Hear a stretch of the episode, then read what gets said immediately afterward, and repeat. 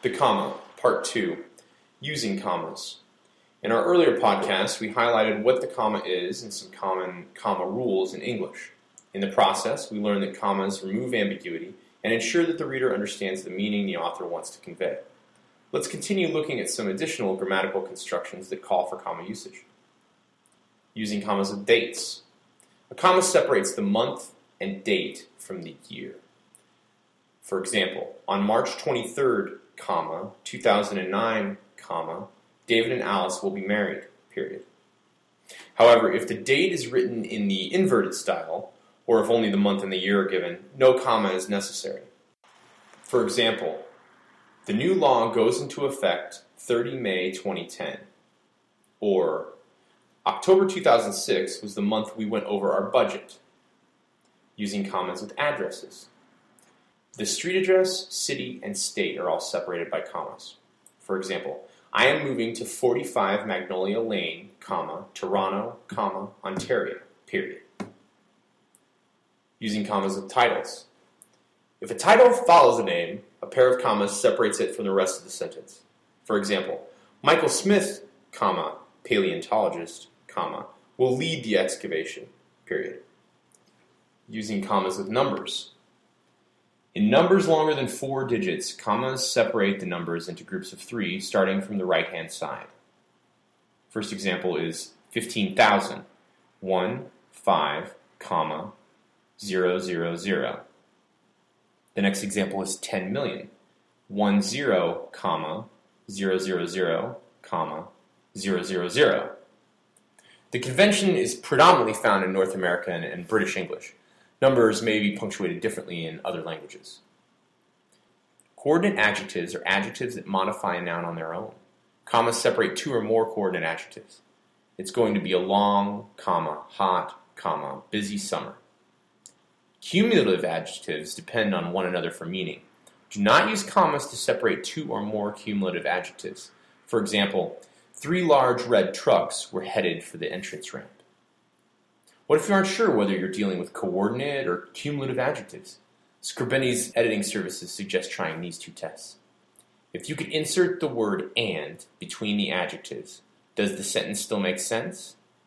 If you list the adjectives in a different order, does the sentence still make sense? If you answered yes, you have a list of coordinate adjectives, and they should be separated by commas. If you answered no, you have a list of cumulative adjectives, and they should not be separated by commas using commas in non-restrictive appositives. An appositive is a noun or noun phrase that renames a nearby noun. The need for commas around an appositive depends on whether it is restrictive or non-restrictive. A non-restrictive appositive is a phrase that restates information already given. My oldest son, comma, Michael, comma, won the race. The phrase my oldest son can only refer to one person. So the addition of his name is not necessary for us to understand the meaning of the sentence. The appositive could be removed, and we would still know who won the race. Commas are used to set apart non-restrictive appositives. A restrictive appositive is a phrase that clarifies an ambiguity in the information already given. Shakespeare's play Romeo and Juliet is a classic tale of forbidden love. Since Shakespeare wrote more than one play, we need the appositive Romeo and Juliet to clarify which play the author is discussing. If the appositive were removed, the meaning of the sentence would be unclear. Commas are not used to set apart restrictive appositives. Using commas to ensure clarity. Commas can ensure clarity and eliminate wordiness. Sometimes a comma will prevent what grammarians call mistaken junctions, when a reader groups words in a way other than the author intended. Notice the difference in clarity when commas are used properly. Soon after the dinner was interrupted by a robbery, period. Soon after, comma, the dinner was interrupted by a robbery. She saw the spider that climbed the wall and gasped, period. She saw the spider that climbed the wall, comma, and gasped. To Sally, Frank was an insufferable person. To Sally, comma, Frank was an insufferable person.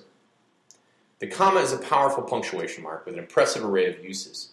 No matter how the comma is used, its purpose is to make the meaning clear. Authors struggling with a gray area of comma, comma usage should consider the meaning they hope to convey and make the choice that seems best. Remember, clarity always wins out over strict adherence to comma rules. If you're still having difficulties mastering comma usage, don't be afraid to contact us. Our English academic editors will ensure that your comma usage is concise and correct. This podcast is brought to you by Scribendi.com because grammar matters.